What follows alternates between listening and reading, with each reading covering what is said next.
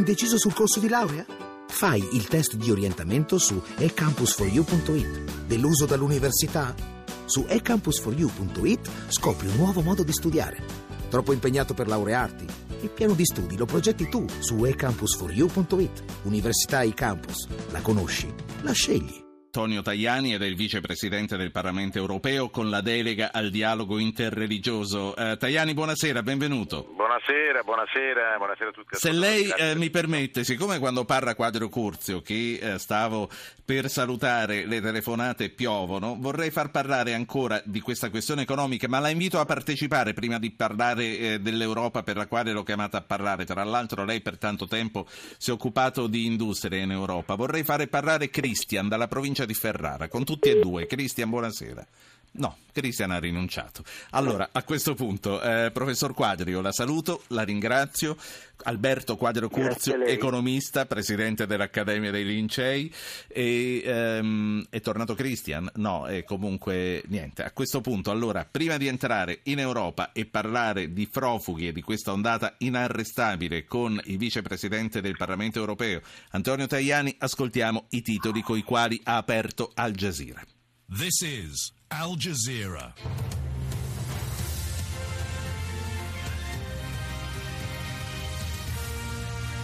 What we have now is a chaotic situation, is a system that doesn't work. Ci ritroviamo ora in una situazione caotica. È un sistema che non funziona. Aspre critiche dal capo dell'Agenzia per i rifugiati delle Nazioni Unite sulla gestione caotica delle migliaia di rifugiati che fuggono in Europa. La Russia ha dichiarato di proseguire con la fornitura di armi all'esercito siriano per combattere l'ISIS. Appello alla riappacificazione interna in Venezuela dopo che il leader dell'opposizione Leopoldo López è stato incarcerato per i morti durante una manifestazione. Una generazione divisa a Singapore che si prepara al voto in una delle più difficili elezioni da decenni. E allora parliamo d'Europa, eh, ne ha parlato anche in apertura Al Jazeera da Doha eh, poco fa, sono 423.000 i migranti che sono entrati in Europa via mare nel 2015, già il doppio rispetto al 2014 e gli annegati sono 2.748 nel 2015. Questi sono dati dell'Organizzazione Mondiale per le Migrazioni, dati che fanno paura e che ci riportano dopo i giorni in cui i riflettori si sono spostati sui confini di terra orientali ci riportano con la nostra attenzione sul dramma degli sbarchi, quelli che ci vedono in prima fila assieme alla Grecia. Uh, Vicepresidente Tajani, il, uh, abbiamo sentito l'appello del capo dell'Agenzia per le migrazioni a fare di meglio. Il segretario delle Nazioni Unite, Ban Ki-moon, oggi ha spronato i leader europei a fare di più. Qual è lo stato dell'arte? Quali sono ad ora i paesi pro e contro l'accoglimento del piano? Ma eh, intanto io rimango stupefatto eh, da, dall'appello dell'ONU, eh, ma anche l'ONU dovrebbe fare eh, di più. L'ONU ha convocato una riunione per il 30 di settembre. Eh, le Nazioni Unite che cosa fanno per risolvere un problema che è mondiale, non è soltanto europeo? Eh, L'Europa certo deve fare di più. È vero che ci sono degli egoismi, ci sono alcuni paesi dell'Est che resistono di fronte all'ipotesi di una ridistribuzione dei rifugiati all'interno dell'Unione Europea.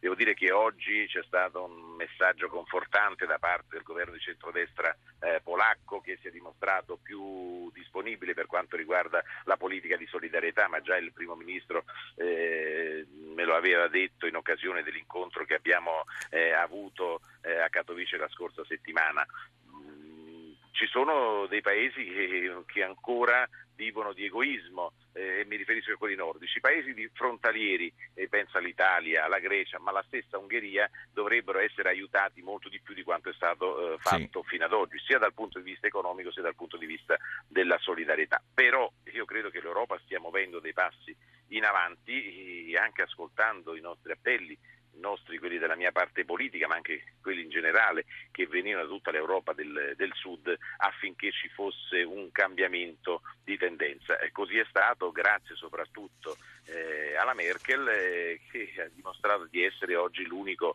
eh, capo sì. di governo leader in Europa. Mi piacerebbe Senta. che anche l'Italia fosse un po' più intraprendente. Allora, intanto eh, ricorda agli ascoltatori che per parlare di Europa e di migrazioni, poi fra poco parleremo anche del prendeteveli a casa vostra, perché in Italia sono partite delle campagne per mettere a disposizione le case vuote dei migranti. Allora, chi voglia intervenire lo faccia mandando un messaggio al 335 699 2639 se usa WhatsApp, 335 699 2949 se usa l'SMS. Tajani, lei eh, citava poco fa gli egoismi nordici e i problemi dei paesi frontalieri come noi, la Grecia e l'Ungheria. E poi prima parlava proprio del, del blocco che c'è proprio a est, nei paesi che fino a 30 anni fa erano loro quelli che dovevano scappare, che provavano a scappare dalle situazioni nelle quali si trovavano. Lei come, come, come si spiega questa cosa?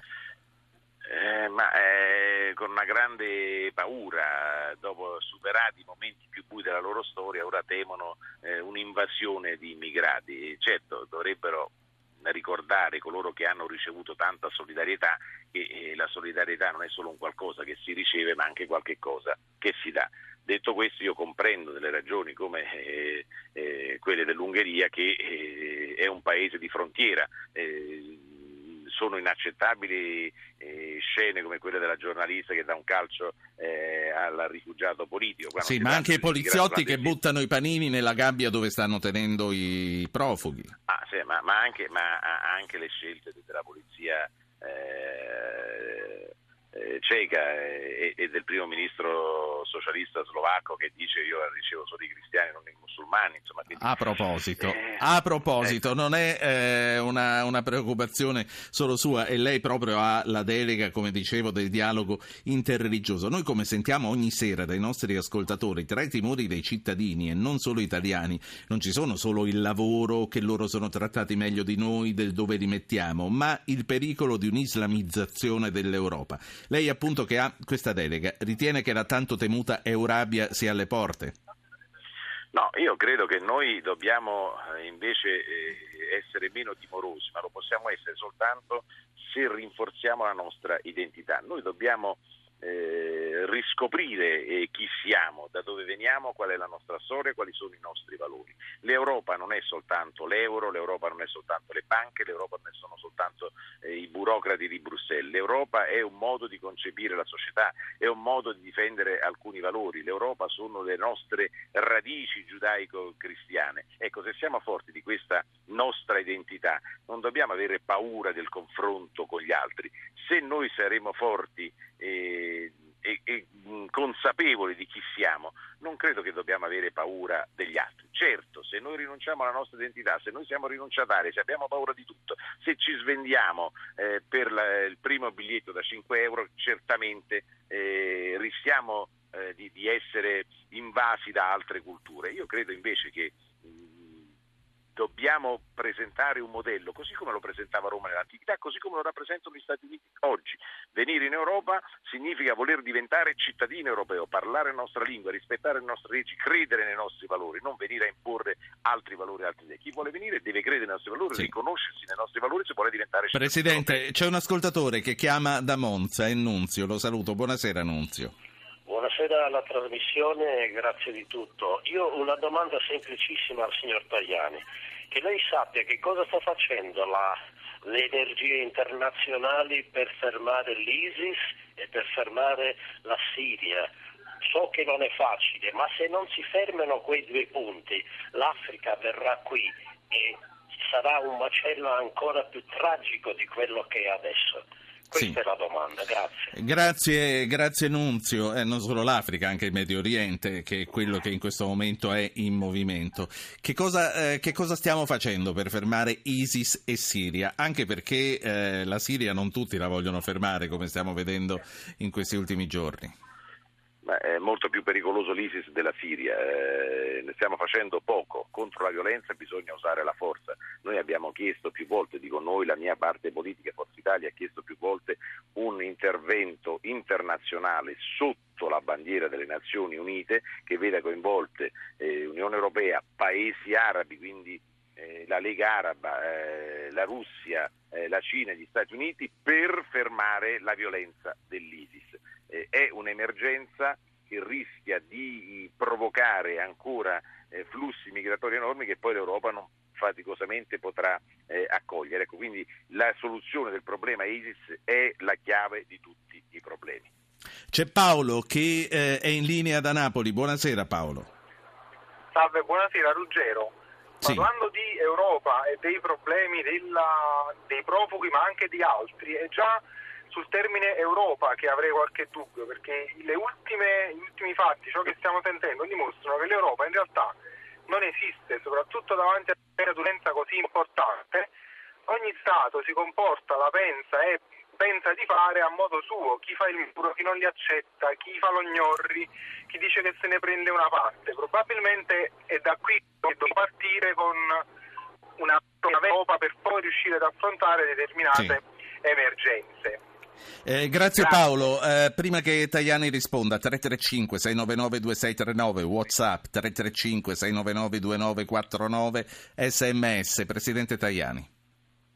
No, eh, l'Europa certamente non è l'Europa che vorremmo, non è l'Europa dalla politica forte, dalla politica estera eh, coesa, dalla politica dell'immigrazione coesa. Ci sono delle difficoltà, eh, anche perché evidentemente mancano leader. A parte la Merkel, non vedo capi di Stato in grado di esercitare una leadership che possa eh, coinvolgere più Stati membri. Mh, detto questo, bisogna cercare di raggiungere questo obiettivo, non scappare, perché non c'è soluzione alla sfida globale se non quella europea. Ritornare agli egoismi nazionali, ritornare a pensare di poter competere a livello nazionale eh, con eh, giganti come la Cina, la Russia, gli Stati Uniti, noi paesi africani, l'India significa essere destinati ad una sconfitta eh, in tutti i settori politici ed economici. Sì, eh, facciamo un passo indietro. Eh, lei poco fa evocava eh, l'intervento anche nostro, però in una coalizione che la sua parte politica, che è il centrodestra, chiede. Eh, lei esclude comunque l'ipotesi di partecipare con Francia, Gran Bretagna e Stati Uniti? Ma io credo che si debba partecipare con una coalizione sotto legge delle Nazioni Unite. Eh, non- delle partecipazioni isolate credo che non, non- non siano nello spirito eh, che serve a, a risolvere il problema. Eh, non bisogna tutelare gli interessi di questo o di quel paese, bisogna tutelare gli interessi generali, stabilizzare una situazione eh, che è messa a repentaglio dalla violenza eh, dell'ISIS. Quindi, ripeto, anche i paesi della Lega Araba debbono fare la, la loro parte, non possiamo eh, neanche sostituirci eh, a un'azione che devono svolgere quei paesi che sono direttamente coinvolti anche nelle vicende eh, del califfato. Quindi eh, abbiamo bisogno del loro intervento, non possono girare la testa dall'altra parte. Sì, Ehm, tornando a, a quello che stiamo facendo, anzi no, ora faccio parlare Claudio che è collegato da Bari, poi volevo tornare sui russi e sugli americani e sulla Russia che abbiamo sentito chiaramente sia da Russia Today che da Al Jazeera eh, ha ammesso che sta mandando armi ad Assad. Claudio da Bari, buonasera. Sì, buonasera Ruggero, a lei e ai suoi ospiti. Eh, sento una cosa, ma perché non ci sono altre nazioni fuori dall'Europa? Perché gli altri parlano, parlano, però ai, ai fini pratici se la deve vedere sempre l'Italia, la Grecia e l'Europa, ma nazioni come il Canada, come anche gli Stati Uniti, anche se gli Stati Uniti hanno i problemi con il Messico, eh, Australia, ma perché non se ne prendono anche loro una certa quota di questi, diciamo, profughi o comunque eh, per- persone comunque che dalla Siria eh, vogliono, vogliono scappare da quella situazione? Grazie a lei. un'altra, do- Sì. e un'altra domanda a volo. Come mai questo cambiamento improvviso e repentino della Merkel? Che cosa ci potrebbe essere sotto? Allora, eh, siamo un paese di dietrologi, ma qui il dubbio è più che giustificato, Tajani. Che cosa c'è sotto al cambiamento repentino della Merkel? Beh, non è tanto repentino un cambiamento che si è iniziato eh, a gennaio di quest'anno. La ripartizione è una proposta che parte dalla Germania, ma già eh, da qualche mese, anche perché loro avevano 200.000 e passa richieste eh, di asilo, mentre non eravamo poco più di 60.000, eh, quindi c'era anche un problema che toccava direttamente la Germania. E poi ripeto, la Merkel ha la statura di leader. In Europa che altri capi di governo non hanno, quindi è stata capace di imprimere una svolta. Lo fa perché tra i siriani ci sono bravi ingegneri, ci sono eh, donne e uomini di capacità professionali che possono essere utili alla Germania, probabilmente anche sì, ma fa il cancelliere tedesco, non possiamo eh, pensare che faccia eh, il cancelliere italiano, eh, tocca al governo italiano svolgere un ruolo attivo e da protagonista. Per quanto riguarda l'assunzione di responsabilità di altri paesi, sono assolutamente d'accordo con il nostro ascoltatore, bisogna dire che Obama oggi un messaggio ha lanciato, dice che 10.000 siriani li possono accogliere eh, negli Stati Uniti nel giro di 12 mesi. Antonio Tajani, vicepresidente del Parlamento europeo, la saluto, la ringrazio.